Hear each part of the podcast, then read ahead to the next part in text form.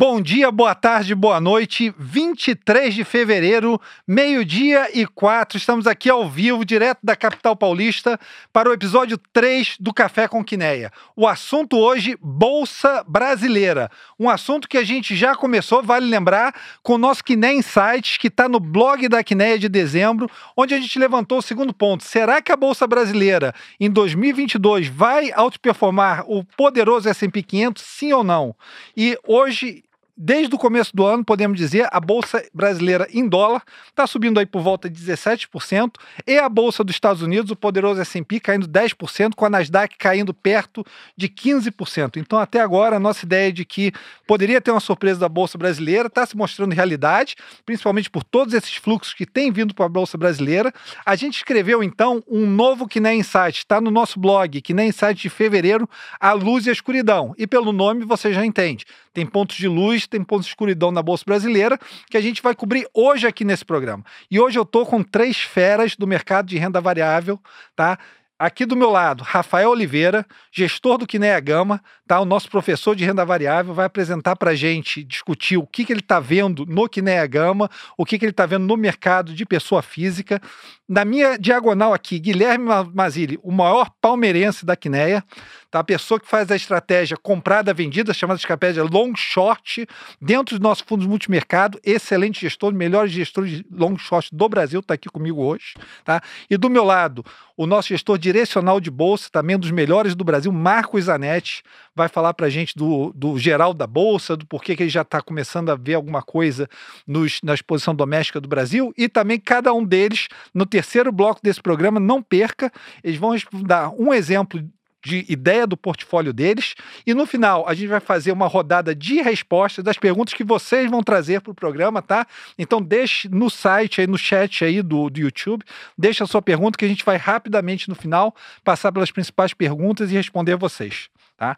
Então, sem mais demoras, vamos começar. Vamos começar com Marcos Zanetti, tá? nosso gestor direcional. Marcos, pergunta é o seguinte: para posicionar o nosso investidor, tá? O investidor olha a bolsa hoje, por volta aí de 103, 115 mil pontos. Ele diz assim: Poxa, essa bolsa já teve até 40 mil lá na época da, da ex-presidente Dilma, mas veio, né? Fez um, um bom retorno, 115 é, mil pontos no momento. Como é que gente vê a bolsa? A bolsa está cara, a bolsa está barata? Como é que os lucros das empresas estão se comportando num período tão difícil, né? Quer dizer, se olhar para múltiplo, olhar para lucros, olhar para valuation, como é que a gente está vendo a Bolsa Brasileira no momento, de cima para baixo? Legal, Rui. Bom dia, pessoal. Uh, acho que, vamos lá, quando a gente faz uma análise, essa análise de imaginar, tentar comparar o período de hoje com o período, vai, no, fi, no final do governo da ex-presidente Dilma, a ideia aqui é tentar comparar um apples to apples mesmo aqui, tá? O que, que a gente tem que fazer? Tem que pegar o que, que é o Ibovespa hoje, obviamente, quais são as participações de cada empresa e jogar isso para trás na mesma participação. Não adianta eu olhar um índice diferente lá atrás, em 2014, e imaginar que, que é comparável com o índice de hoje. Então a gente faz essa análise. E outro ponto que a gente gosta bastante de levar em consideração é o custo de oportunidade, que é os juros, né? É, então, como que, como que se compara hoje é, o preço da, da bolsa ajustado por esse custo de oportunidade e como que esse que essa bolsa, esse preço, esse preço-lucro ajustado cuja oportunidade estava lá na época de Dilma, que a gente entende que era uma época um pouco conturbada aí, tá? E a gente vê isso parecido, tá? E como isso? O Rui mesmo falou, é, você mesmo falou 40 mil para 113 mil pontos. Uh, sim, a gente teve um crescimento muito forte das empresas. Eu acho que ali já no final dos últimos três anos do, do último mandato da presidente Dilma, as empresas perceberam que elas iam ter que olhar para dentro, buscar eficiência, porque do lado da receita a coisa estava cada vez mais difícil, né? Uma economia cada vez mais difícil, uma perspectiva cada vez mais difícil, e as empresas fizeram isso. Então eles ajustaram despesas e conseguiram assim manter margem mesmo sem muito crescimento de receita. O que você vê aí depois nos próximos cinco anos com algum crescimento de PIB é que essas, os lucros cresceram muito, muito acima da taxa de crescimento de PIB. Eu vou falar alguns, algumas empresas que a gente separou para dividir só para ter uma ideia. Uma Renner, por exemplo, dobrou o lucro de 2014 a 2019. Eu estou pegando 2019 para tentar excluir a parte do Covid, que foi todo, todo o efeito on-off no, no, lucro das empresas. Né? Uma empresa como Magazine Luiza saiu alguma coisa de 100 para próximo de um bi de lucro. Né? Teve uma oferta no meio aí, mas ainda assim seria um multiplicar por quatro vezes. Uh, se você pegar uma Localiza, dobrou o lucro em, nesses cinco anos. Se a gente for para outro setor, por exemplo, uh, utilities, é, energia elétrica, né? Você tem a distribuidora, você tem a Equatorial, que a gente chama de integrada. A Equatorial multiplicou o lucro por ação dela em cinco vezes de 2014 para 2019, né? um setor que, em teoria, tem muito menos risco do que os outros setores, esses setores mais cíclicos da Bolsa, né? Que a gente fala mais dependente de PIB, mais dependente de crescimento e de, e de condição, de condição da economia. Então, é, teve sim esse crescimento, as empresas sim se adaptaram, né? Eu acho que um outro ponto importante de falar quando a gente olha a Bolsa é que tem uma certa amostragem aqui de empresas de qualidade, empresas mais bem estruturadas. Não estou falando que nenhuma empresa de que as empresas de capital fechado não são tão boas quanto, mas aqui de fato você tem uma amostra das melhores, né? Lógico. Então isso ajuda bastante também o, o, o desempenho. É, e, e, o ponto que eu gosto de salientar é qual que é a perspectiva para frente? Você está pagando esse preço hoje? Você, eu, eu vou, eu aceito carregar o Ibovespa hoje porque eu vejo um futuro X, tá? Eu não acho que hoje a incerteza é comparável ao período Dilma, ao final do período Dilma, tá? Eu acho que no, no final do governo da ex-presidente Dilma, você fazia muitas coisas que a gente não faz. Por exemplo, você usava o Banco do Brasil para fomentar crédito e reduzir spread. Você controlava preço de, de combustível, que levou a Petrobras a uma, uma situação catastrófica aí nos próximos três anos, uh, depois dessa, dessa situação de controle de preço de combustível. Você tinha um crescimento do, do gasto, um crescimento acima da inflação muito grande, né? Então, uma, quase que uma despreocupação com o fiscal. Então, a, a perspectiva era muito ruim, né? Por mais que hoje você tenha um nível de dívida do país mais alto, eu acho que a, a, coisa hoje é tratada de forma muito mais séria. Você teve uma reforma da Previdência no meio do caminho aí também. Então, eu acho que não é comparável. Então, isso mostra um pouco é, o, o que, que, é o momento que a gente está, né? O que, que é a incerteza que está já precificado, né?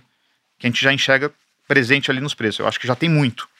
Tá, Esse tô, é o ponto. Legal. Estou vendo três pontos, talvez principais aí no seu discurso. Né? Primeiro, que em termos de valuation, se olhar para o múltiplo, como é que fica o múltiplo da Bolsa hoje em relação à Dilma? Hoje está tradando a quantas vezes lucro essa Bolsa? Não, é isso. A gente gosta, se eu falar o, o PI, né, que uhum. a gente uhum. fala o preço-lucro aí por volta de 8, por volta de 7, é, é, é, uma, é uma maneira de olhar. A gente ainda vai no, no equity risk premium, que a gente fala que é o prêmio de risco, é o quanto que eu tenho que ganhar para carregar para ter a posição em equities, né? É, a gente, que isso já leva em consideração os juros. o juros real, é. né? Que a gente fala que é os juros acima de inflação. E isso está por volta de 6%, que é bem próximo dos níveis, não é acima, uhum. mas é bem próximo desse nível de Dilma, é, de, desse nível de é, final de mandato de ex-presidente Dilma que a gente entende que a incerteza era muito maior. Então seria uma valuation parecido com arcabouço institucional, na sua visão, melhor nesse momento, o que faria a Bolsa atraente nesse momento. Uhum. Né? Então a gente tem uma visão do Marcos de que se você olhar o arcabouço institucional é melhor. As empresas, isso é importante, você é mencionou, importante. né? Que as empresas não. A, a, a, Bolsa não é economia, a Bolsa é melhor que a economia, né? Crescimento de, de regra, lucros. Sim. Uhum. Legal. E se a gente passar passar para o Rafa, pro Rafa. Rafa, pergunta pegando no, no que o Zanetti falou. Sim, a gente chegou num ponto hoje da Bolsa está sendo 13 mil, várias empresas entregaram um crescimento interessante, tivemos dificuldade no período. Agora, quando a gente olha o, a pessoa física que entrou na Bolsa no topo ali, vamos dizer assim, na euforia pré-Covid, Tá? Você teve uma série de processos, muito CPF entrando na bolsa, você teve um processo de IPO fortíssimo, tá? E muita gente acabou perdendo dinheiro nesse período, né? Você teve coisas não diferentes de outros lugares do mundo, os Estados Unidos não foi diferente disso não, tá? Mas você teve empresas caindo 50%, 70% na bolsa, né? Por exemplo, você pega Magazine Luiza, Mercado Livre, Banco Inter, foram quedas bastante substanciais. Como é que foi esse processo e, e, e como é que está agora? Já tirou esse esses excessos, ou ainda tem excesso, ou talvez tenha até oportunidade nessas empresas. Como é que foi isso? Olha, bom, você é, citou dois, dois pontos importantes aqui, né? O primeiro é o número de CPFs na bolsa, o segundo IPOs, e depois a gente pode falar é, sobre essas quedas, mas assim, eu não enxergo excesso propriamente no número de CPFs na bolsa, no, na, no investidor pessoa física, né, entrando na bolsa. Né? Então, há, há dois, três anos, talvez quatro anos, nós tínhamos 600 é, mil CPFs na bolsa. Ano passado a gente chegou ao recorde de 4 uhum. milhões. Né? Esse início de ano, inclusive, foi 5 milhões de contas que a B3 acabou de anunciar, mas um CPF pode ter mais do que, do que uma conta. Né? Não é exatamente um excesso aqui em número de, de, de, pessoas entrando na bolsa, porque a gente também viu isso em outros mercados, como você bem disse, nos Estados Unidos aconteceu a mesma coisa com o uso do auxílio emergencial, a pessoa física realmente ganhou bastante espaço lá, né? Mas aqui é um esforço que a B3, na época a Bovespa, já vinha fazendo. Né? Então, antigamente tinha lá em 2008, até antes, 2002, tinha a Bovespa Vai à Praia. O cidadão descia aqui, ia para o Guarujá e estava lá a B3 lá tentando incentivar o cara a investir na bolsa. Né? Depois veio a, o objetivo da B3 de buscar 5 milhões de CPFs até a Copa do Mundo do Brasil em 2014. Inclusive o garoto propaganda era o Pelé. Uhum. É, é, não conseguiu. E digo mais, não conseguiu até hoje, né? Porque nós não temos 5 milhões de CPFs na Bolsa, nós temos 4 milhões é, de CPFs na Bolsa. Né? Então, é, é, um esforço é, de longa data já, então não, eu não chamaria isso de excesso. A pessoa física acabou entrando na Bolsa não por causa do, dos milhões gastos pela B3 em campanhas, mas muito mais pelos juros de 2% ali na época do Covid. Né? Aliás, a, a, o investidor pessoa física foi quem sustentou a bolsa, carregou ela nas costas quando, uh, quando o Ibovespa veio para baixo de 70 mil pontos. Não foi investidor institucional, muito menos o gringo. Foi investidor pessoa física. Isso mostra a importância que tem você diversificar o perfil é, é, dos tipos de investidores na bolsa. Né? Então, eu acho saudável, na verdade, até esse crescimento é, do número de pessoa física na bolsa é muito saudável. Agora, obviamente, alguns entraram via fundos, outros entraram diretamente na, na, na bolsa.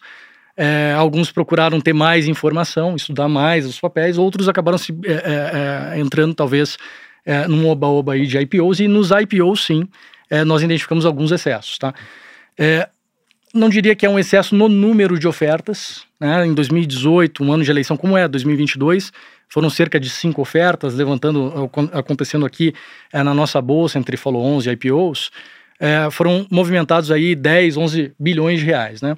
Nos últimos três anos, entre 2019 e 2021, foram 170 ofertas entre IPOs e follow-ons, e foi movimentado aí algo como 300 e 330 bilhões de reais em volume financeiro. Só no ano passado, ou seja, só em um ano, nos Estados Unidos foram mil ofertas, uhum. IPOs, SPACs e tudo mais.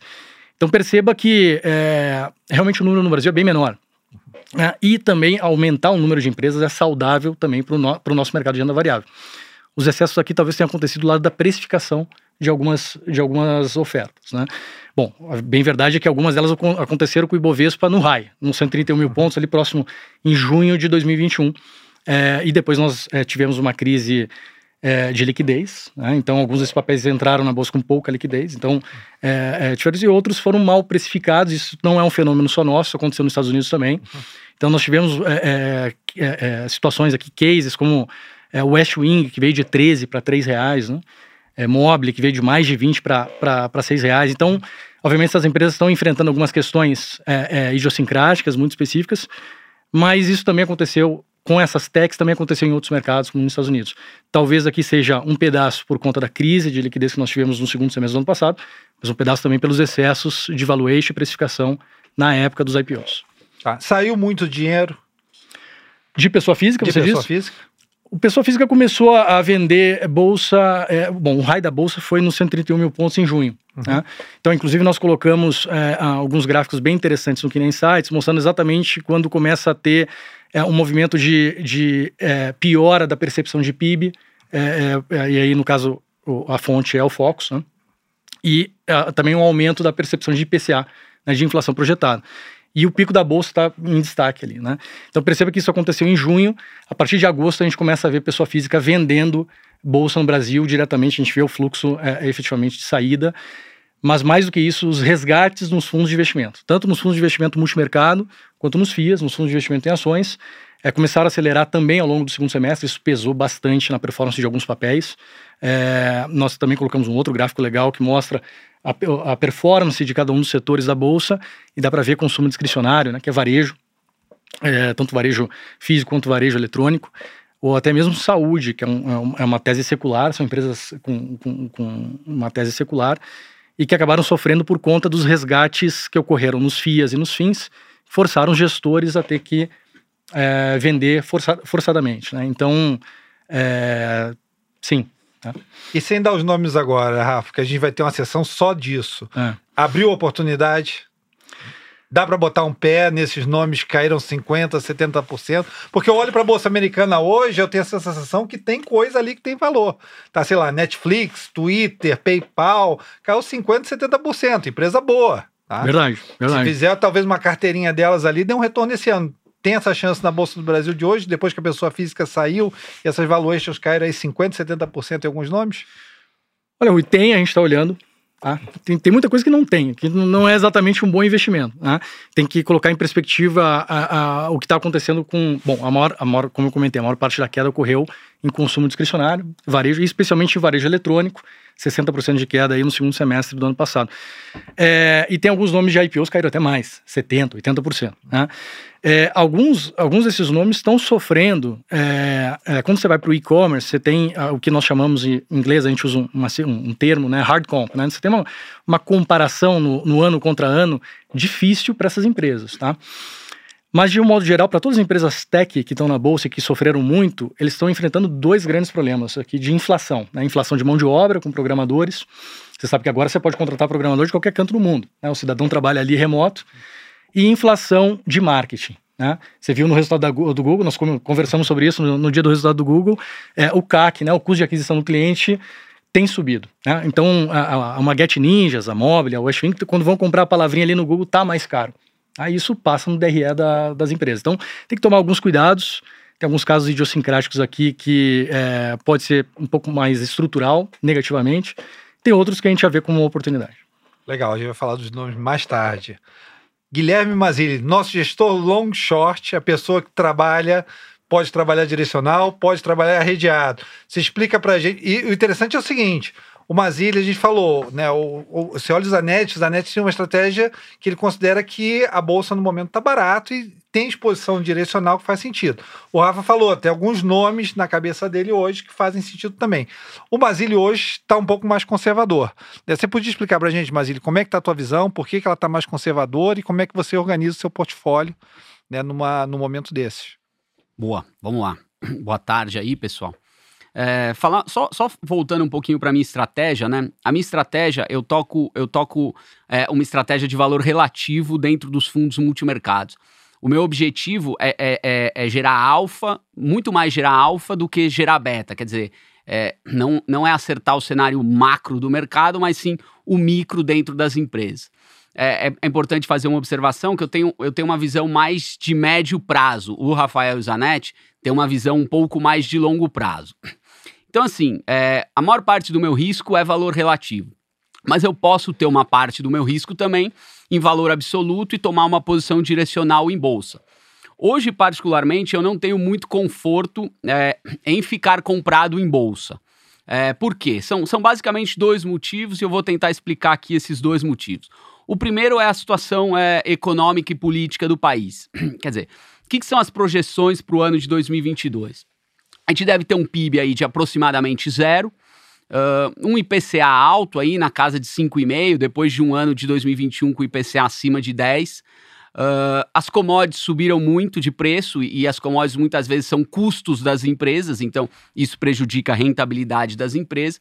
Então, nesse cenário macro mais desafiador, você tem o quê? Um desemprego mais alto e uma renda é, mais baixa. Então, cenário econômico difícil. Ao mesmo tempo, você tem uma eleição no final do ano. É, e a eleição gera uma série de incertezas. Quer dizer, quem vai ser o novo presidente? Como será o mandato desse novo presidente? Quão é, pró-mercado ele será? Então, é, é, adiciona esse, a esse cenário econômico mais difícil um cenário político que, que, que, que gera risco, né? Então, esse seria o primeiro ponto. O segundo ponto é que, dentro da minha estratégia, para eu ficar comprado em bolsa, eu acabo ficando é, vendido no CDI. Quer dizer, o meu custo para ficar comprado em bolsa é, é, é o CDI. Para eu ganhar, eu preciso, eu preciso que a minha posição em bolsa suba mais do que o CDI para eu começar a ter um retorno positivo. E hoje o CDI está num valor muito alto. Quer dizer, a gente tem o CDI hoje acima de 10,5% e a projeção de que ele chegue no final do ano aí por volta de 11,5%, 12%. É, quando a gente olha os juros longo, é, sei lá, juros de 7, 8, 9 anos, também está na casa de 11,5%. Então, isso acaba é, é, tornando, na minha opinião, a posição comprada em bolsa mais desafiadora. Por isso, dentro da minha estratégia, que olho mais para o médio prazo, é, eu prefiro gerar valor através de valor relativo, através do alfa, do que de valor absoluto, que, que, que seria o beta. Não, perfeito. Até para clarificar o pessoal de casa, é, não é que, o que como é que a gente gera um fundo multimercado multigestor? A gente tem gestores que têm estratégias diferentes e olham o mercado por vezes de modo diferente. E é completamente normal isso. Só, só para descrever, no momento, tanto o Zanetti na estratégia dele quanto o Mazini na estratégia dele estão tendo estratégias vencedoras esse ano.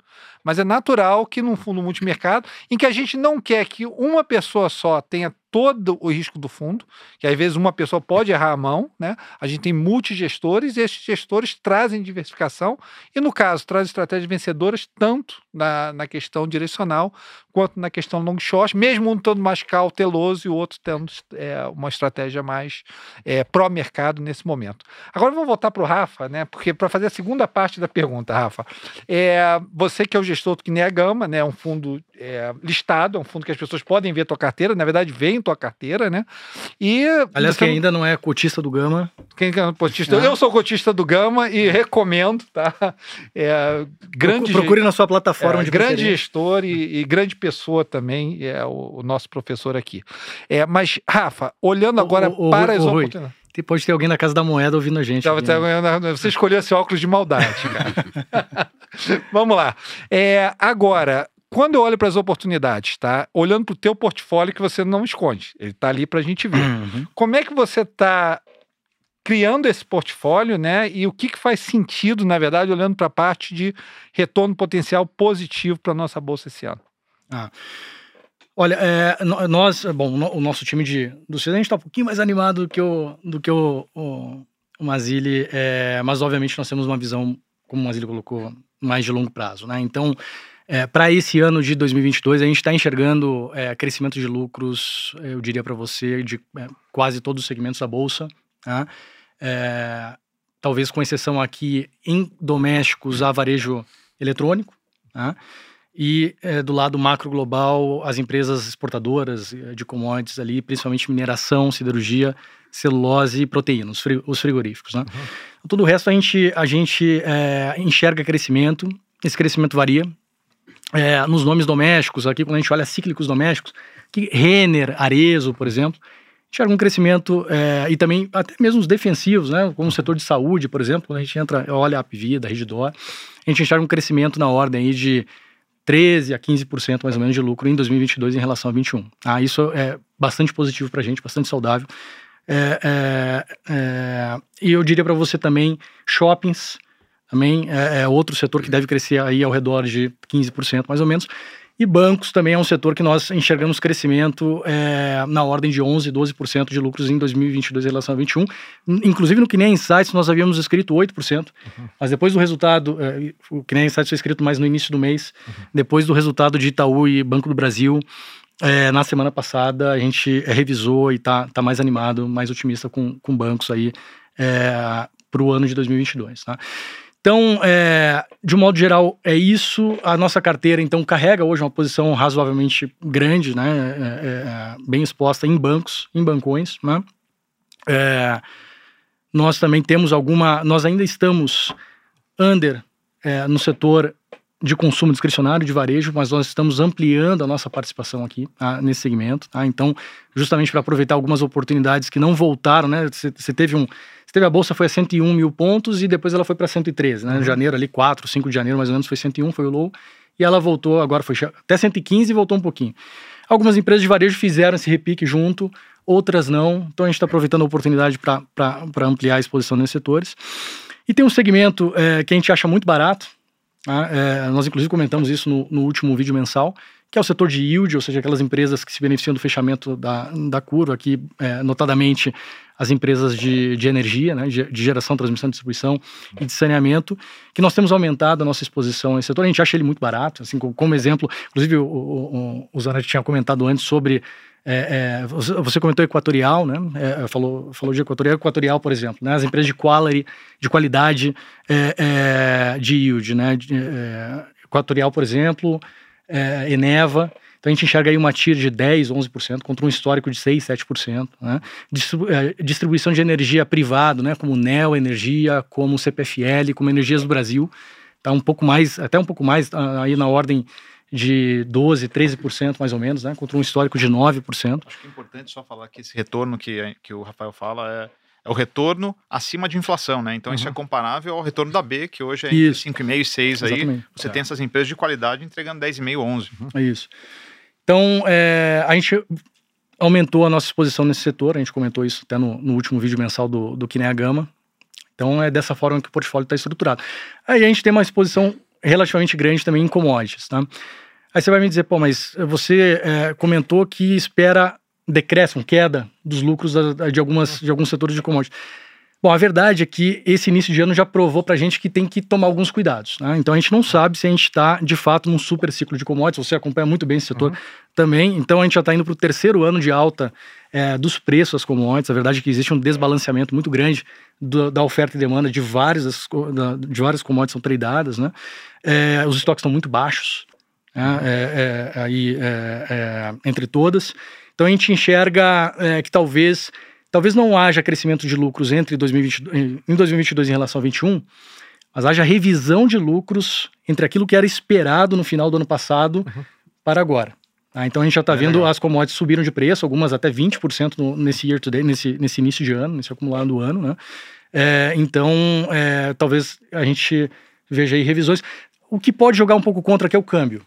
Ah, então tem que tomar alguns cuidados. Mas hoje o portfólio está mais ou menos montado dessa forma. É, você sabe que eu gosto do setor, né? Você sabe que eu gosto de commodities, particularmente de energia. Você sabe que eu gosto. Seria um outro tenho... café com quiné. Né? É, mas talvez dê, talvez o próximo a gente comece a, a, cobrir esse tema. Mas me explica uma coisa que eu, eu mesmo tenho dúvidas, tá? Você falou muito de bancos, né?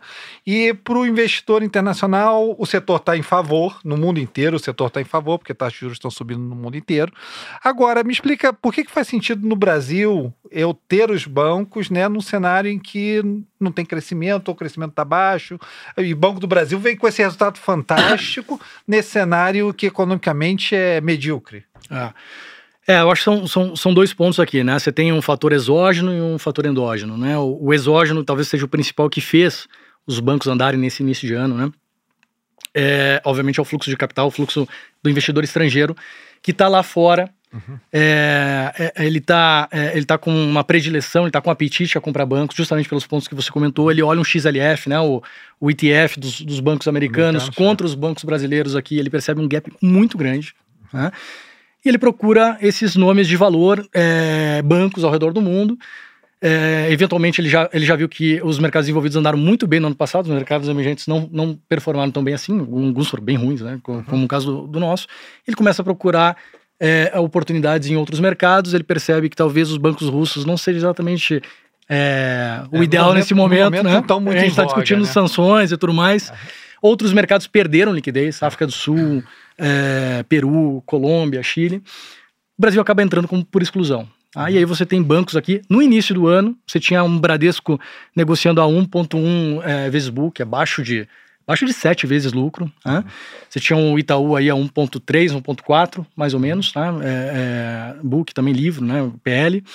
É, então, é, para o investidor estrangeiro foi, foi quase. É, é, foi quase uma obrigação investir na. na... na... Esse, essa foi a questão exógena, eu diria. Tá? O endógeno surgiu agora, nesse resultado. Tá? Os bancos começaram a acelerar a carteira de crédito. É, a gente já tinha percebido isso ao longo do terceiro para o quarto trimestre do ano passado, que os bancos estavam ficando animados. Né? Ainda que isso signifique mais provisão, os bancos estão colocando o pé no acelerador, especialmente com, na, é, é, no mix da carteira para uhum. pessoa física. Tá? Então, menos é, empresas e mais pessoa física. Tá? Então, os bancos estão dispostos, estão com apetite, eles querem, querem emprestar. Tá?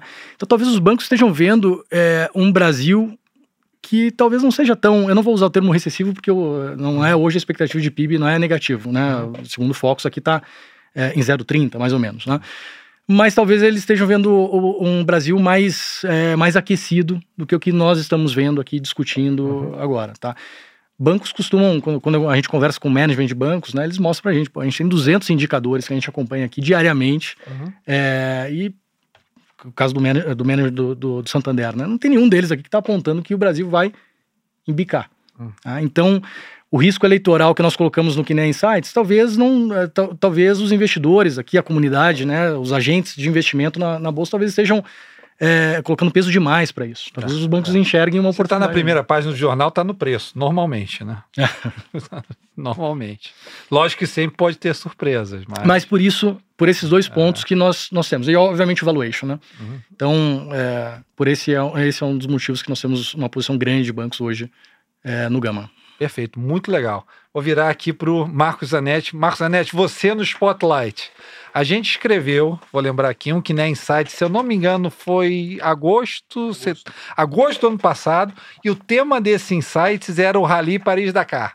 A gente dizia o seguinte: olha, a bolsa vai ser difícil, e foi difícil pra caramba, tá? Chegou a perder 40% em dólar em relação ao S&P, é, tá? Nesse período. Então foi uma performance horrorosa da bolsa brasileira nesse segundo semestre do ano passado. A gente escreveu um que nem insight e disse, olha, vai ser difícil, a gente vai ficar super defensivo. E a gente falava ali de saúde, supermercado, nada pode ser mais defensivo do que a que a gente escreveu naquele momento. Só que a gente olha agora, até pelo que nem Insight, e olhando o teu portfólio, e você começa a comprar alguma coisa mais doméstica, alguma coisa uhum. mais cíclica. Para onde está indo teu portfólio? É, qual é essa exposição nova que você está construindo e por quê? O que está na tua cabeça nesse momento? Vamos lá. É, eu acho que os três aqui têm a mesma visão, talvez uma conclusão um pouco diferente de como desenhar o portfólio, né? Concordo com o Mazili, eu acho que a situação de curto e médio prazo aqui das empresas de consumo, principalmente, esse ciclo doméstico vai ser um pouco mais difícil. Uh, eu concordo com o Rafa, uh, eu acho que bancos é um, ainda, mesmo depois da alta, ainda é um, é um lugar de valor muito bom, e eu adicionaria até um fator a mais para por que, que os bancos estavam nesse valor. Eu acho que nos últimos quatro anos a gente teve um até mais, vai cinco, seis anos, a gente teve um ataque das fintechs, né? inclusive uma, um, um, um BC, um Bacen que incentivava essa competição. Eu não vou nem falar de maneira desleal ou leal, mas de fato dava subsídio para que essa competição crescesse e florescesse. Uhum. Então você viu, atacaram a parte de adquirência, você viu muita, você vê muita gente agora atacando o cartão de crédito, conta corrente, uhum. né? E por aí vai. Então, faz, acho que faz uns três anos que a gente está falando, putz, é, o que, que será que será dos bancões, né? Uhum. E o que a gente tem visto na ponta é um pouco diferente. Os caras estão aí, é, mantiveram o retorno, ah, o retorno de adquirência reduziu, putz, mas eu ganho aqui, ganho ali. Então, eles, tão, eles foram evoluindo junto, né? Então eu, eu acho que os bancões não ficaram para trás, isso é muito importante. Esse, e esse é um ano desafiador para as fintechs. É né? Exato. E, e, aí, e na ponta ainda, o que a gente vê, é, tem exemplos. A gente pega a Stone, por exemplo, que é, é uma querida do mercado, uma mega empresa, excelente. Você vê, já perdeu, acho que 80%, 83% do valor de mercado. Uhum. Eu, eu acho que muito atrelado a essa parte do como fazer o crédito. Porque era uma outra maneira de monetizar o cliente e de sair um pouco da dependência de adquirência, né? Então, bancões, a, a cabeça começou o ano muito em linha de valor. A gente tinha bastante bancos. Banco do Brasil estava negociando a meia vez book velho. Uhum. É, Banco do Brasil é, é um exemplo mais gritante do que dá para você comparar com o período da ex-presidente Dilma, que é quando o governo usava o banco para reduzir spread. Ó, vocês vão emprestar, vai crescer empréstimo e é no máximo esse o spread. Quer dizer, não fazia o menor sentido, né? Então, uh, a gente conseguiu performar bem aí esse começo de ano. E, e quando eu falo que eu concordo com o Mazili, eu concordo de fato. Eu acho que a situação está difícil. Eu estou tentando olhar o, o, um pouco mais para frente, tá? Porque eu, eu entendo que muito desse difícil já está no preço. Tá? É, então a gente começou a adicionar nomes domésticos. Você pega Car Rental, por exemplo aluguel de carros. Você tem a Localiza, que é super conhecida, você tem a Movida, que também é muito conhecida, mas é um pouco mais largada de lado, como uma empresa, vista como uma empresa talvez de uma qualidade menor. Nossa, o negócio negocia Nossa, seis vezes lucro. Como cliente, eu adoro a Movida. Foi, então, adoro. Excelente, eu também acho. A empresa tem feito um excelente trabalho. A competição dela levou, inclusive, a Localiza a, a, evoluir também, né? Então a gente tem posições, começamos a adicionar em Movida no começo do ano. A gente gosta muito de malls, eu acho que malls é um shopping centers, é um, é um setor que ficou muito para trás ele, ele fica muito em desfavor porque o investidor estrangeiro não gosta. Ele olha para o shopping em Brasil e ele acha que vai ser igual shopping lá fora, né? Que é perda de rentabilidade, são aqueles shoppings enormes, centro de compra longe de centro comercial, enquanto aqui no Brasil é outra coisa, né? A gente vê shopping como um local de lazer, serviços, né? Muito mais do que um centro de compra, óbvio, é um centro de compra. E os shoppings estão indo super bem. E isso você não consegue ver no valuation. Não, essa vocês me mostraram e vocês me torceram nessa. Realmente esses shoppings são baratos, cara. São baratos. E, e, você tem uma, uma melhora de margem. Um, quando você olha o, o, o, múltiplo que a gente fala esse ano, não parece tão bom. Mas a verdade é que o lucro, a margem não está normalizada ainda. Você ainda passa por um período de normalização. Quando você normaliza essa margem, quer dizer, o crescimento no lucro é muito grande. Então a gente enxerga uma Iguatemi hoje no ano que vem, é, me dando um, um, price to FFO que a gente fala, é, é, o, o free cash flow yield, é o que ele gera, é o yield que ele consegue gerar, acima de 9, por exemplo. Eu acho maravilhoso isso, né? E corrigindo por inflação. Né? Então a gente, a gente entrou o ano com shoppings, a gente adicionou uh, Movida, acho que nessas, desses plays de, de mercado interno. Na parte de consumo, é, que a gente também está um pouco, a gente compartilha a visão do Mazili, eu acho que a gente está focando muito mais na parte de alta renda, a gente entende que é um cara que é, é, menos é, dependente da, dessa. Ele é menos. É, como é que eu posso dizer? Cíclico, ele, é menos, ele tem menos volatilidade. É, menos vol e eu acho que é, é, menos ligado a essa perda de renda. O, o cliente dele não perdeu a renda, né? Aí o, a Vivara, Arezo, ah, putz, a inflação está comendo. Pô, pega inflação de alimento, inflação de energia, inflação de aluguel, preço de imóvel. Putz, as classes mais baixas estão pressionadas, né? O que, que sobra para o consumo de supérfluos, né? Digamos assim. Mas aqui não, acho que não. Então a gente tá, a gente gosta, porque caíram junto também, né? É, o que mais ali? Putz, na, na parte de. E a, a, parte de yield, que a gente concorda com o Rafael também. Eu acho que sofreram muito, vem sofrendo ao longo de mais de um ano, e, e, a gente acha que não faz sentido. E o que, que é o ponto principal aqui? O cenário tá feio? Putz, tá feio. Eu tô tentando olhar para frente, tá? O que, que eu tô tentando olhar? Tô tentando olhar que o Brasil é um país que provavelmente a inflação tá chegando no seu pico aí no meio do ano. Uhum. Eu estou tentando olhar que o Brasil é o país que já fez o aperto. Tá todo mundo discutindo quanto que a gente vai subir os juros. Eu estou tentando comprar um pouco aqui, porque eu acho que daqui a pouco a, a, conversa no Brasil vai ser quando que a gente começa a cortar esses juros. E eu acho que aí o movimento é muito rápido, né? Então a gente está tá botando o pé. É, acho é que é essa a ideia. Não é que eu tô né? vida louca, vamos comprar todo o portfólio em cíclico doméstico, é, consumo discricionário, varejo. Não, não é isso. Mas eu, acho que é, é uma boa hora para começar a botar o pé, tá? É, isso é importante mencionar esse ponto que você levantou, né? Que hoje em dia todo mundo fala da subida de juros. Em algum momento vai virar a chave, né?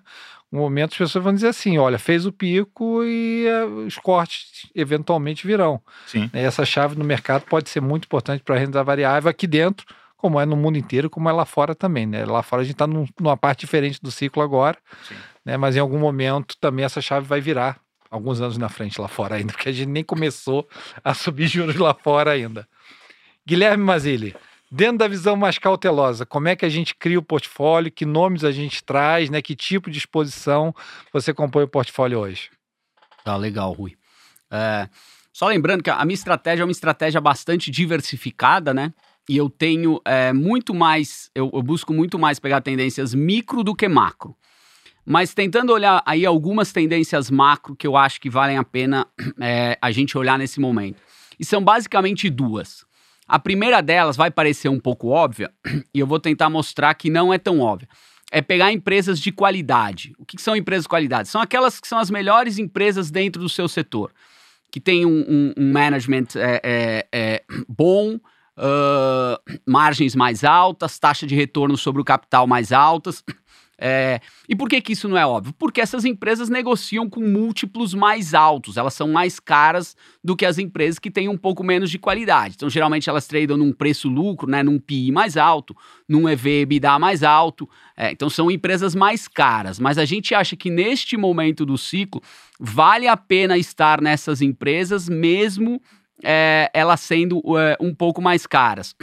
Por quê? Você pega, às vezes, uma, uma empresa um pouco mais barata é, no momento de um ciclo mais positivo, ela melhora a margem 1, 2%, o, o, o, o, fluxo de caixa dela dobra, triplica, eventualmente passa do positivo para o negativo. E nesse momento que a gente vê um cenário um pouco mais difícil, a gente acredita que as, essas empresas de, de retorno mais alto, de, de, é, de margens mais altas, tendem a, a, a, ser as que mais vão é, se beneficiar, as que são os melhores nomes para você surfar esse cenário. Então, aqui só dando um pouco de nome, eu sei que o pessoal gosta, né? Então, por exemplo, é, na parte de, de, de, de, real estate, a gente gosta muito da Cirela. É, tem um valuation um pouco mais caro do que a média do setor, mas é um nome que é um nome de bastante eficiência e além disso ela tem uma opcionalidade lá dentro que é uma empresa de, de crédito que é a Cashme. É, na parte de, de, de, varejo pets, a gente só tem uma empresa listada, mas é, essa empresa listada é uma das melhores empresas do setor, que é a Pets. Na parte de joia, a gente gosta muito da Vivara. É, dentro da parte de saúde, a, a Pivida Intermédica, né, que hoje virou a, a hoje é a Pivida.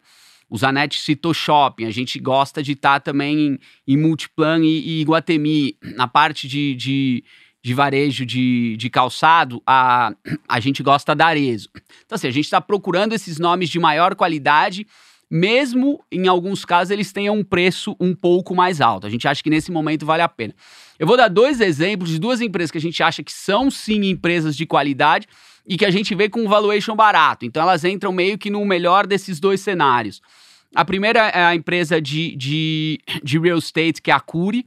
Uh, a Curi vem mostrando é, é, uma rentabilidade muito boa no setor e treina com múltiplo da médio para baixo dentro desse seu setor. Então a Curi meio que pega para gente, é, ela tem uma questão de liquidez, tem uma penalidade do preço dela na bolsa por ser uma empresa menos líquida, mas a gente acha que tem esses dois benefícios, tem a qualidade e num valuation interessante. E a outra, o outro caso para a gente é um setor novo, não só novo na bolsa, mas é um setor novo que a Vamos, né?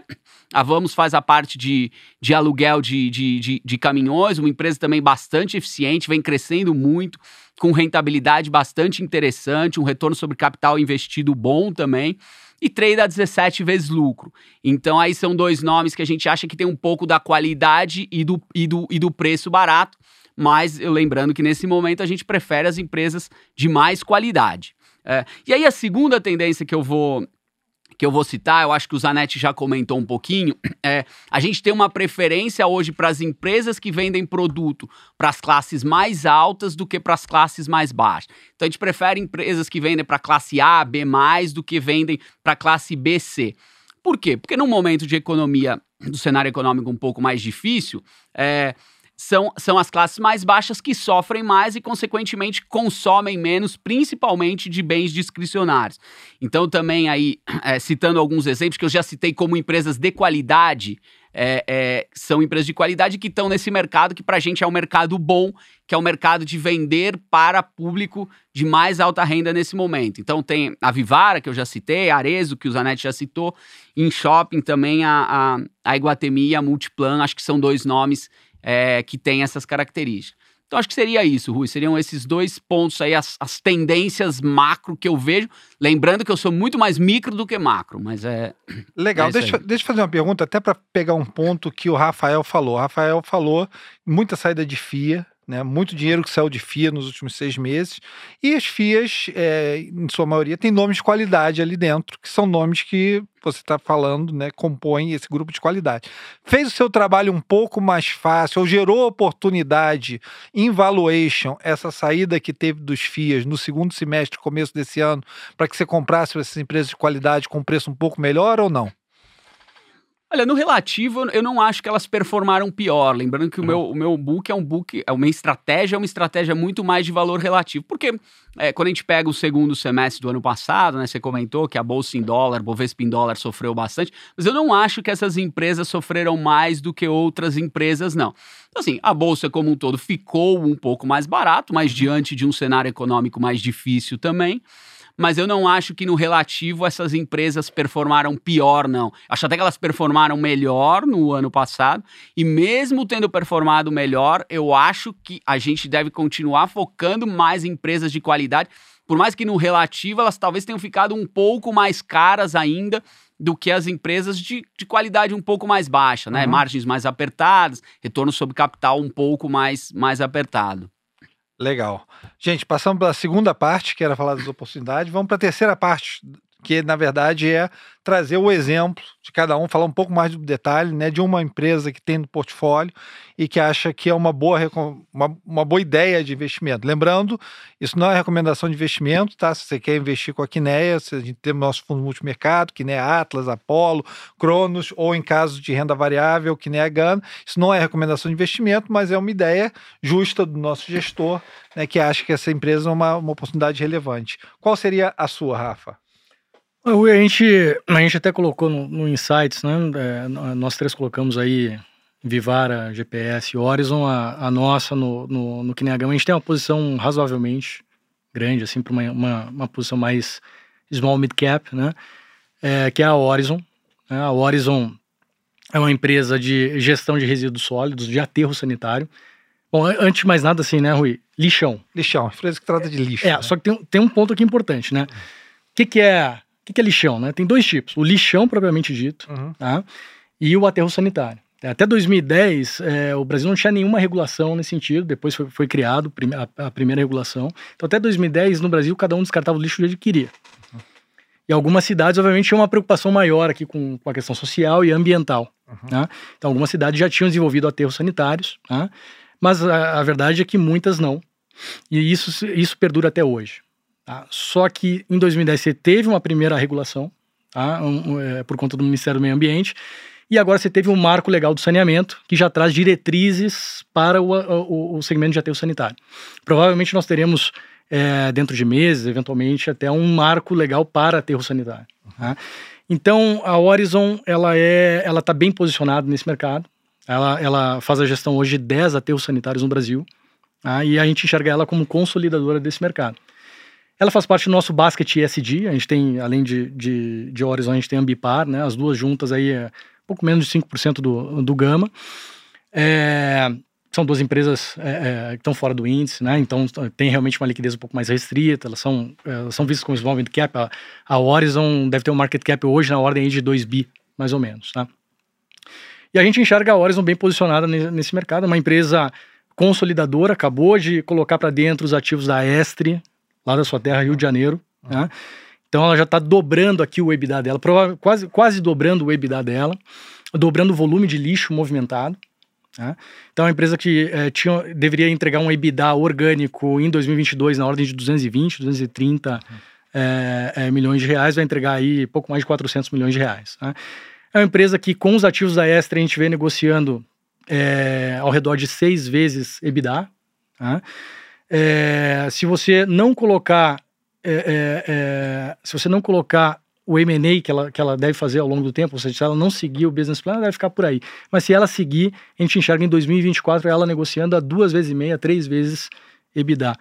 A título de, de comparação, a Waste Management no, no, no, no nos Estados Unidos, uhum. né, obviamente um mercado bem mais maduro, uhum. negocia 13, 14 vezes EBITDA. 13, 14 vezes EBITDA lá na frente, enquanto a gente enxerga a Horizon lá na frente, duas vezes e meia três vezes. Tá? Olha, essa eu gostei, cara. É interessantíssimo. E sabe o que, é, o que é mais legal dessa empresa? É que quando a gente fala só de resíduos sólidos de lixo, pô, a gente imagina né, aquela, aquela cena né, escatológica, né? horrível, né? É, mas a verdade é que a Horizon tem é, é, dado um fim para o lixo de geração de energia, biogás, reciclagem e créditos de carbono. Aqui é uma opcionalidade que a gente acha fantástico. Aliás, crédito de carbono a gente vai escrever mês que vem sobre isso, hein? Legal. Estamos escrevendo mês que vem uma carta sobre isso, super legal, fica atento. Então, eu vou é... te dizer, esse negócio de lixo, eu gosto desses temas. Você sabe que eu trabalhei muito tempo em Londres. Sabe qual foi meu melhor investimento? É. Foi uma funerária. Multiplicou mais cinco vezes. O nome da funerária, eu sempre digo o nome e o ticker. Dignity. Pode catar na Bloomberg que você vai achar. Você sabe... E o broker me mandou um convite para visitar. E o título do convite era assim: Uma visita de morrer. A visit to die for. Pergunta hum. se eu fui. De jeito nenhum. Você sabe que re recentemente, aí na, nessa, nesse período de IPOs aí, é, os bancos nos ofereceram para conversar com o management de um possível IPO que ia acontecer de um cemitério, né? É. E a gente diz, pô, mas qual é o setor aqui de uma empresa de cemitério? E os caras assim, tem as empresas de saúde que a gente chama de healthcare, uhum. né, de saúde, health. Aí os caras assim, deathcare. Cuidado da mocha, né? É isso. Às vezes, às vezes é, é, é nas fontes mais é, diferentes né, que você acha retornos fantásticos. Né? Os meus retornos melhores, eu fiz muito tempo mid small cap. Os melhores retornos que eu tive foram empresas que não eram nada triviais, cara. Você tinha que ter a criatividade de olhar e pensar diferentemente sobre aquele investimento. Eu gostei dessa ideia. Marcos Zanetti, vamos para a tua? Vamos lá.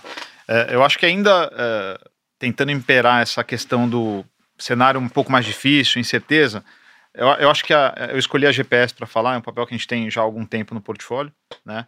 Entramos no IPO eh, e eu acho que assim é um play muito safe assim de crescimento, porque acho que é um pouco em linha com o que o Rafael falou da Horizon, é, as três maiores aí têm por volta de 8% do mercado todo, né? Então é uma empresa de consolidação. Quando você olha. O que, em... que ela faz exatamente? Ela terceiriza a mão de obra para grandes empresas. Tá? Você precisa de segurança, precisa de limpeza, limpeza industrial, manutenção industrial, e por aí vai. Serviço logístico. É, ele, ele, é terceirização de mão Resolve de obra. Resolve o teu problema Resolve no que problema. não é teu core business. No que não é no core business, exatamente isso. É, o que, que, eu acho muito importante aqui no case? É, primeiro, a maior margem do setor disparado, por volta de 11%. A gente, a, a gente segura em 11%, mas acho que dá para ir até mais conforme cresce, né? As empresas no mercado têm margem entre 5 e 7, tá? Então esse, esse cara ele já é muito superior no, no, no que diz respeito à margem. O que, que ele faz? Ele faz uma aquisição dessas empresas que, que tem margem de 5 a 7 e traz rapidamente para a margem dele de 11. Então qualquer coisa que ele compra, ele está pagando metade do preço já, uhum. para começar, né? Por quê? Porque ele vai dobrar o EBITDA do cara em, em um ano. Então, o cara gera uma quantidade de valor é, boçal. E, e o mercado, para ele continuar consolidando, é muito maravilhoso. Ele foi o primeiro cara a, a abrir o capital, por enquanto é o único. É, é um cara que está cheio de caixa e é um cara que tem uma expertise enorme já em fazer aquisições, né? É o que a gente chama em inglês de bolt-on acquisitions, é o consolidador do mercado, né? Exato. O cara que vai arrancando valor de cada aquisição ali, compondo a margem dele. E, e ele é tão eficiente no trabalho dele, nessa questão de gestão de, de, de mão de obra, de terceiros, que o, o business dele, assim, muita gente fala, ah, putz, e a inflação de mão de obra? Cara, ele vai sempre ser a melhor opção para o cara que está investido no core dele lá. Ele vai sempre. Ele já conseguiu criar uma eficiência em volta disso que ele vai sempre ser a melhor opção. Quer dizer, subiu a inflação, eu repasso para o custo. Ah, mas não, eu repasso para o custo. Eu, eu ainda vou ser a melhor opção. O que, que eles fazem às vezes? O, ah, o cliente não consegue, não está conseguindo é, pagar todo o reajuste. Então a gente muda o escopo. Você tinha oito pessoas lá fazendo segurança, vamos tentar reduzir para sete, deixar um tempinho aqui só com uma pessoa ao invés de duas, e reduz o escopo. Mas eles não deixam de repassar o preço, conseguem, é uma e, e, e muito baixa a taxa de perda de contrato, né, o churn. Então, para mim, é, é, meio que um, um, play safe aí do mercado. Assim. A gente gosta muito de usar o termo PEG, né, porque todo mundo olha o múltiplo e fala, putz, mas 20 vezes parece caro. Só que o que você está pagando, na verdade, é o que você acha que vai ser o lucro desse cara nos próximos dois, três, quatro anos. Né? E esse cara, para mim, é, é crescimento de maneira tranquila, tá? Então esse PEG fica muito abaixo de 1. A gente olha empresas boas, a gente fala, putz, PEG abaixo, PEG 1, quer dizer, entrega 20% de crescimento, treina 20%, 20 vezes PI. Em dois anos esse cara está treinando 12 vezes PI, né? Em dois anos. Esse cara aqui é um cara que eu olho o PEG hoje, é 0,7, eu olho o PEG daqui 4, 3, 4 anos, o PEG é ainda menor, porque esse crescimento, essa taxa de crescimento forte, por causa da consolidação, ela vai permanecer por muito tempo. Então, eu gosto bastante aqui. Legal. Você sabe que eu falei até da, da questão que fazia muito mid small cap. O Reino Unido passou por um tempo em que esse tipo de empresa, o mercado evoluiu para essa terceirização, né? Esse tipo de empresa teve um retorno maravilhoso por anos e anos no Reino Unido. Eu me lembro investido em empresas como a RPS e que foi um retorno fantástico. É, o mercado atinge um nível de maturidade, tudo começa a ser terceirizado, algumas empresas começam a consolidar o mercado inteiro, como é o caso, ganham margem, dominam completamente o segundo e o terceiro player do mercado, e você consegue retorno fantástico por anos nisso, né? É, parece. Eu não sei se vai ser o único consolidador, mas definitivamente. É o líder no momento, né? É o líder. Legal demais. Mas, Ilis, sua, sua empresa. Tá, vamos lá. É, lembrando que o Rui falou, né? Isso não é uma, uma recomendação de investimento, mas é o que eu. Essa é uma das principais, ou no caso, talvez a maior posição dentro da minha estratégia, né? É, e essa posição é Vivara, é, empresa de joia, né? Aí só já fazendo uma observação, você pode falar, putz, mas você tá pessimista e tua maior posição é uma empresa de, de, de consumo discricionário, né? Uma empresa que depende de economia. O que, que eu faço é, é, o que, que, eu faço com essa posição? Eu faço um basket de várias empresas, mais de 10 empresas ligadas ao mercado interno. É, faço uma posição é, que, que, me serve para fundear essa posição em Vivar. Então eu compro Vivar e para evitar de correr risco de economia, eu faço um basket de várias outras empresas ligadas ao mercado interno para eu travar esse risco macro e ficar só com o risco micro da Vivara, que eu acho muito bom. E por que, que eu acho o Vivara tão bom, né? Eu vou colocar três pontos aí. Ela não trade um múltiplo alto, ela trade 20 vezes. Ela é uma empresa de qualidade, como eu citei na minha resposta anterior, management bom, alto retorno sobre capital e boas margens. Mas qual que é o principal ponto para mim de Vivara? Crescimento. Foi uma empresa que no cenário de pandemia cresceu bastante, é, é, cresceu em todos os anos, menos nos, mesmo nos anos de pandemia. As perspectivas para 2022 são bastante positivas, aí crescimento na casa de 30%, para 2023 aí crescimento de 20 baixos por cento. É, é, então, assim, é uma empresa. E esse crescimento vem com ganho de margem, né? Porque você consegue diluir suas despesas. Você não tem tanto ganho de, de, de lucro bruto, mas você consegue diluir suas despesas e tem ganho é, de margem EBITDA. E quais que são os pontos é, é, desse crescimento? Por que, que a Vivara cresce tanto? Primeiro, ela tem uma a concorrência dela não está tão forte. Ela tem vários players pequenos como, como, como concorrentes, o mercado é bastante pulverizado e esses, esses players sofreram na, na pandemia. Os players grandes também estão reduzindo a operação no Brasil. Então, quando você olha a Gastern, Pandora, de uma forma somada, elas estão diminuindo o número de lojas. Então, abre espaço para a Vivara capturar esse, esse mercado. O, o, a parte de investimento em transformação digital tende a acelerar, é um outro ponto importante, tende a acelerar essa vantagem da Vivara, principalmente sobre players menores, porque ela tem muito mais capacidade de investir em tecnologia, é, é, em venda online, em todos os benefícios do, do digital. E o terceiro e último ponto, depois vou colocar um ponto como uma cereja do bolo, é a marca Life. A, a, a Vivara ela, ela é, é principalmente focada em ouro e ela tem uma empresa, uma, uma, marca dentro dela que é a marca Life, que, tá, que tem um potencial de crescimento bastante grande. A Life está abrindo novas lojas, né? Antes a Life vendia mais dentro da lojas, da, das lojas da Vivara e hoje ela tem a capacidade de abrir novas lojas. Então, isso é, uma, é, um, é um outro, uma fonte de crescimento de receita, sem que ela compita com os produtos da Vivara. Quer dizer, ela não está roubando o market share da Vivara, mas sim é, tirando de outros players é, é, e aumentando a, a, a receita, né? A, é, aumentando o potencial da, da, da, Vivara como um todo, né? É, e qual que é o último ponto aí que eu acho esse é, um, é mais difícil, mas pode ser, de novo, como eu falei, uma cereja do bolo, que é a parte de M&A, né? Ela eventualmente comprar alguma empresa do setor. Não é a aquisição mais óbvia, quer dizer, a gente tem outros setores que as aquisições são muito mais óbvias. O, o exemplo do Zanetti da GPS. A GPS já fez inúmeras aquisições desde o IPO, é, e é um setor mais óbvio de aquisição dentro do, da, da, do, do, setor é, de, de joalheria, né, da Avivara, não é tão óbvio, mas pode acontecer um M&A e acontecendo pode acelerar mais o crescimento dela e aumentar o, o, o retorno. Então, assim, a gente acha que Vivara é um case aí muito interessante é, é, dentro da bolsa, faz todo sentido dentro é, da nossa estratégica, da nossa estratégia essa ação. Legal demais. Eu digo o seguinte: eu sou cliente há mais de 20 anos. Minha aliança é da Vivar. São clientes que gostam de valor, eu acho um bom valor. Essas coisas mais sofisticadas eu deixo para o Rafael, que é um cliente mais sofisticado, mas não, eu acho bom valor. Acho, acho bom valor pelo dinheiro ali. Eu gosto, eu gosto da empresa, cara. Gente, é, a gente agora vai para uma última fase do programa, né? Responder perguntas do. Deixa eu abrir aqui as perguntas que a gente recebeu. Então vamos fazer um bate-pronto, né? Escolher aqui as melhores perguntas para os melhores gestores responderem. Primeira pergunta vou dar para o Zanetti. Vamos lá. Ações do Vitor Paiva. Ações de varejo já encontraram piso? Olha, Vitor, é, é, um pouco do que a gente estava falando. É, é difícil falar no piso, tá? Mas eh, a gente certamente já vê, já enxerga valor. Eu acho que é importante também salientar, é, diferenciar aqui, né? Como o Mazili disse, ele, tá, ele gosta de Vivar, Arezo, são as nossas duas posições também na parte de consumo discricionário é, já, né? Por causa disso, eu acho que eles não sofrem com a perda de renda. mas dito isso, eu, eu, acho que, assim, já estaria na hora de começar a botar o pé, tá? Eu não acho que é a hora de, de sair tomando. Eu acho que o momento de curto prazo ainda é muito é, difícil, não só do ponto de vista operacional, como do ponto de vista de cenário, né?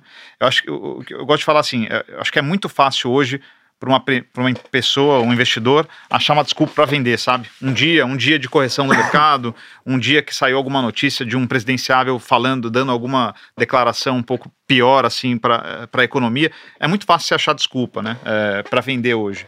Mas eu, eu, acho que hoje você já tem um, um, bom nível de valuation nessas empresas, tá? Já, já seria a hora de começar a botar o pé. Legal. Vou só fazer um complemento rápido com um negócio que eu já falei, mas só para repetir, porque cabe bem aqui, né? É, eu acho que a gente. Vitor, né? Uhum. Eu acho que tem que focar muito nas empresas de qualidade. De novo, o cenário não é tão fácil. É, as, muitas ações so, caíram, ficaram mais baratas, mas assim, eu focaria muito naquelas empresas que, que, que, são as melhores, porque essas são as que tendem a surfar melhor a crise. o que, que é melhor? É management competente, é, é, é são margens mais altas e alto retorno sobre, sobre capital. É, eu acho que é importante frisar isso, né? Por mais que já tenha bastante incerteza nos preços, a verdade é que para a gente tranquilizar mesmo, eu não acho que é, passou a eleição já está tudo mais tranquilo, né? Uhum. A gente de fato ainda tem um, um, cenário um pouco difícil. Você tem que pegar as empresas que você entende são competentes para navegar nesse cenário. Que o Rafael falou, a gente vê crescimento de earnings para essas empresas, de lucro, né? Não, com certeza. Eu, embora não seja especialista em setor de varejo, o que eu conheço setor de varejo é que, por vezes, você tem propostas vencedoras, né? Aquelas propostas de rollout, como é esse caso, talvez, da Vivara, né? Que você vai ganhando market share e vai crescendo, vai abrindo loja, e isso muitas vezes passa ao largo da economia, né? Uma empresa de qualidade. Esse ano vai crescer mais de 30%, é, né? A é. gente está falando de PIB de zero é. e a Vivara vai crescer receita mais de 30%. Legal. Eu acho que só é importante o pessoal fala de varejo, pegar o varejo consumo, comércio eletrônico, né, que deve uhum. ser bastante a dúvida. Essa Magazine a, era a que, foi a querida do, do, do mercado durante ah, seis sim. anos. Putz, é, é merece cair 70, 80? Você pode pensar, puta, já caiu 80. Eu, eu acho que, num primeiro momento, teve um excesso. E aí falha do mercado, inclusive falha nossa. Você, no período de pandemia, você teve uma aceleração da digitalização enorme, né? Todo, todo mundo estava trancado em é, casa. O mundo inteiro. Você, né? não, você, você, não podia sair de casa. Então, você teve um, um aumento da, da quantidade de pessoas uh, baixando o app, gente que não, nunca tinha usado usando, que gerou um boom, né? Talvez o que tenha falhado para a gente no primeiro momento, falar, pessoal, é um boom, na hora da, que reabrir a economia, isso daqui dá uma correção. Não adianta a gente jogar esses papéis que já estão entregando um, mega crescimento e imaginar que o crescimento seja parecido com isso para frente, né? Eu acho que a gente falhou talvez em calcular essa, esse nível de correção na receita, né, na ponta. Legal, legal. É importante falar que essa correção não foi só no Brasil, né? Essa correção Sim. foi global, né? Você uhum. teve muita coisa lá fora similar caindo 70%. É, pergunta, vou dar essa para o Rafa como é que a gente está se posicionando para o conflito Rússia-Ucrânia? Pergunta que chegou do Instagram do Carlos Carvalho e também do Bruno Goulart, também no Instagram. Qual a visão Brasil para a escalada dos eventos Rússia-Ucrânia? É... Você deixou a pergunta difícil para mim, né? ah, deixei, né? Lógico. Lógico, né? Olha, é, é, é... eu diria assim, bom, antes de mais nada, quando o assunto é Rússia, invariavelmente você vai entrar de novo no escopo das commodities. Né?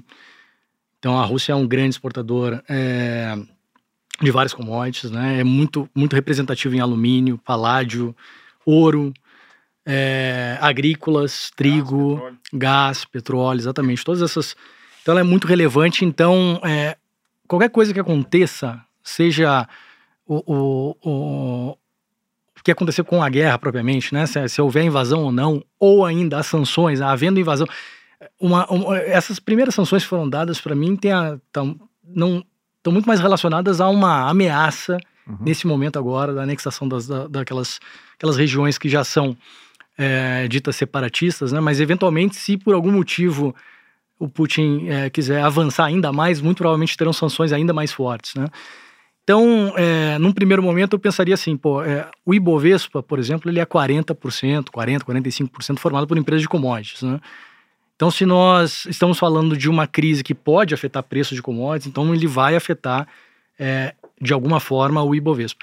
O resto da, da, da, bolsa, né, as demais, a gente não pode simplesmente dizer que não, que não vai afetar. Porque se o preço do óleo explode, você vai ter até a mesma Pets, como o Mazili comentou, que importa um percentual relevante do, dos seus produtos, principalmente brinquedos e tal, para pro, pro, pro, os pets, para os animais, importa da Ásia.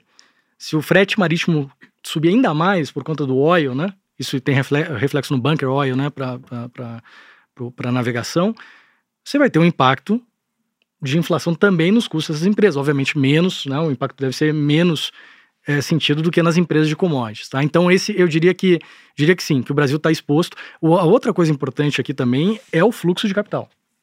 O investidor estrangeiro, como eu comentei antes, optou por investir no Brasil nesse início de ano também por exclusão. Né? Se por algum motivo a coisa melhora na, na Rússia, esse fluxo pode sair do Brasil e ir para a Rússia. Né? Hoje a Rússia está tão barato quanto o Brasil. É, então, é, é, tem, tem alguns setores que inclusive estão mais. A gente tem uma posição pequena até no multimercado comprado em Rússia. É. Que é, compor, que é contrabalanceada por uma posição também comprada em óleo, né? A gente está bastante comprado em óleo, a gente tem ouro, e por contrapartida também, até balanço portfólio, tem uma posição de Rússia. Está bem, tá bem barato. É. Então, então, pode acontecer isso, né?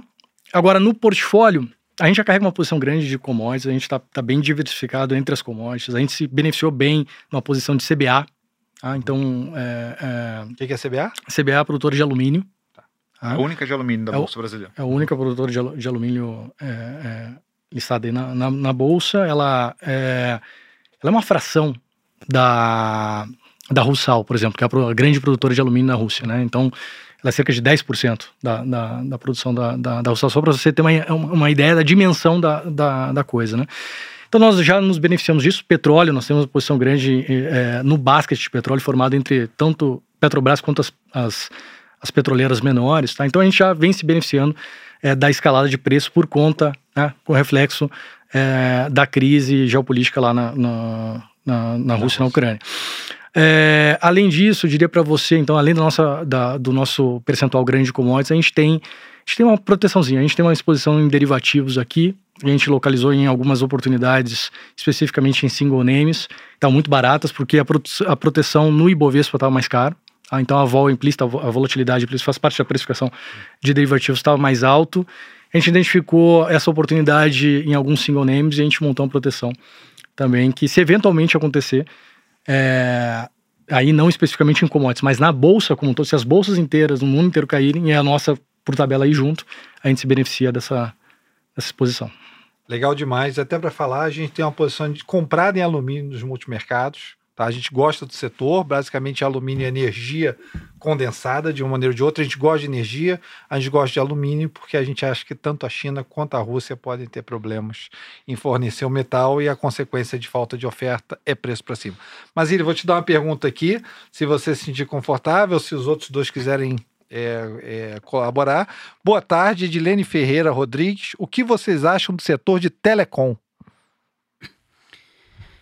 Olha, não é o setor que eu tenho posição direcional. Se o, se o, se o, se o Rafael ou, ou, ou o Zanetti tiverem alguma posição direcional, eu, eu não tenho, eu não tenho, eu não tenho posição direcional no setor. Eu até faço algumas posições que a gente chama de intersetoriais, quer dizer, eu eventualmente compro um setor e vendo o outro, mas nesse momento eu não tenho nenhuma aposta é, dentro do setor de telecom. Então, quer dizer, eu não. Para mim é um setor que está meio neutro, não é o setor onde eu vou colocar as minhas fichas, mas também não é um setor que eu acho que o momento é ruim. Não sei se o Zanetti ou o Rafael tiverem uma eu... posição um pouco mais clara para algum dos lados, é, eles podem me ajudar. A gente costuma olhar é, a parte de telecom um pouco junto com a, os papéis de yield, vai, digamos assim. É uma empresa com um crescimento relativamente baixo, mas com yields atrativos, digamos assim. Mas eu acho que hoje, no nível de preço atual, a gente está muito mais pendendo a, a, aumentar as posições em utilities mesmo, a gente entende que o retorno é melhor. Eu acho que a parte de telecom ali vai depender muito agora do andamento dessa compra de ativos, né, tanto da TIM, da Vivo, é, dos ativos da Oi, é, né, e quais serão as sinergias. Eu acho que tem boa notícia é, pela frente, mas ainda assim, o, o nível de retorno, por botar isso no mesmo grupo ali de é, de empresas que a gente entende, as empresas mais de yield, que mais retorno, mais defensivas, a gente está preferindo exposição em, no, no, no, no, setor de utilities, tá? De, deixa eu só, só fazer um complemento, vai só para não deixar tão vazio. E, e para mim não tem problema às vezes deixar vazio, porque como eu não sigo índice, pode ter setores ou empresas que eu simplesmente não, não acho nada e não é nelas que eu vou colocar meu risco, né? Mas não é telecom exa exatamente, mas uma, uma empresa que a gente gosta, que cai muito naquela minha questão da qualidade. Uma empresa que vem performando muito bem é TOTS. Ela não é exatamente do setor de telecom, mas ela é olhada em geral pelos analistas de TMT, né, que uhum. inclui telecom, e esse é um nome que a gente gosta bastante aqui.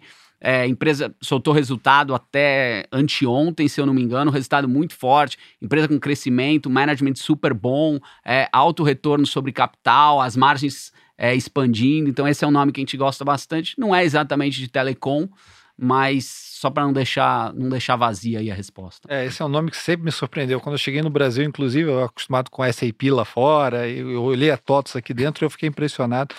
é, a qualidade da empresa, né? E você falou é, o que ela fornece para o mercado brasileiro. Fantástico. A gente já passou de uma hora, né? Que é a proposta do programa. Ainda tem algumas perguntas aqui. A gente não vai conseguir responder todas, tá? O que não conseguir responder aqui ao vivo, a gente manda uma resposta para a pessoa, o pessoal do, do nosso posto manda é, resposta para as pessoas. Tem muita eh, pergunta aqui com relação a PGBL, RVGBL e ações de previdência, tá? Que nem ações de previdência. Você quer dar uma passada rapidinha nisso? Porque eu tenho quatro perguntas disso sobre a versão previdenciária é, do que nem ações. É, nós, nós é, bom, dentro da caixa de, de renda variável da, da Quiné, nós tocamos três fundos. Né? O Quiné Ação Institucional para fundos de pensão, uhum. o Quiné Prévia Ações, que eu imagino que seja essa é, a pergunta. Que é um, várias perguntas sobre isso. É um produto para investidores qualificados, né? então você tem que ter é, pelo menos um milhão ali, ou, ou se identificar para a CVM como, como uma pessoa qualificada que entende os riscos de mercado. Tá? É, e o Kinea Gama, que é, a gente acaba falando mais, que é o, é o produto 555, é o produto que está nas plataformas e tal. O Kinea Prévia Ações a gente tem em distribuição hoje é, somente no Itaú e na XP, na verdade. Né? É um produto que segue uma segue a legislação própria disso, a 4444. Uhum. Né? É, então tem algumas restrições, né? Então você tem, você tem restrições ali que a gente é, tem que ter. Tá? Então isso permite, isso deixa o Gama até é, mais livre do que o que nem a prevenções, mas a gente tem, a gente segue essas restrições regulatórias. Mas a espinha dorsal da gestão não é muito diferente, não. Tá? Então, a espinha, a espinha dorsal da gestão do que nem a prevenções é muito parecido com o do Gama. Obviamente seguindo aqui as restrições regulatórias. Legal, legal. É, gente, só algumas outras perguntas aqui. Eu vou, eu vou remeter a, as outras perguntas para nossa carta, tá? para nossas cartas. Vai sair essa carta aqui do mês, o remédio veneno, onde a gente está falando dos efeitos da subida de juros em uma série de ativos, inclusive na Bolsa Norte-Americana. Vale dizer, vou só adiantar um ponto aqui da carta, para quem perguntou se é interessante comprar BDR. É, a gente não está muito otimista com a Bolsa Americana no momento, tá? não estamos dizendo tão pessimista, mas a gente está neutro na Bolsa Americana já há algum tempo, que permitiu que a gente tivesse um bom retorno a despeito da correção que a Bolsa Americana teve, mas o remédio veneno vai cobrir tanto a crise da Rússia quanto a subida de juros nos Estados Unidos, tá? E com relação à nossa perspectiva Brasil versus Estados Unidos, ainda vale o que nem Insight de dezembro, onde a gente levantou a perspectiva dos retornos nas duas geografias, tá? Tanto em bolsa, quanto em renda fixa, quanto em moeda. Gente, a gente vai terminar o programa, já passamos de uma hora de programa, tá? Agradecer muito participação do Rafael, do Mazili e do Zanetti. Tá um time de primeira aqui. Eu acho que a gente fez um programa excelente. A gente vai voltar com o episódio 4 em março, tá? Ainda vai ser surpresa aí qual vai ser os participantes e o tema, né? É, e agradecendo a todos. Um bom dia, boa tarde, boa noite a todos e até a próxima em março. Um grande abraço.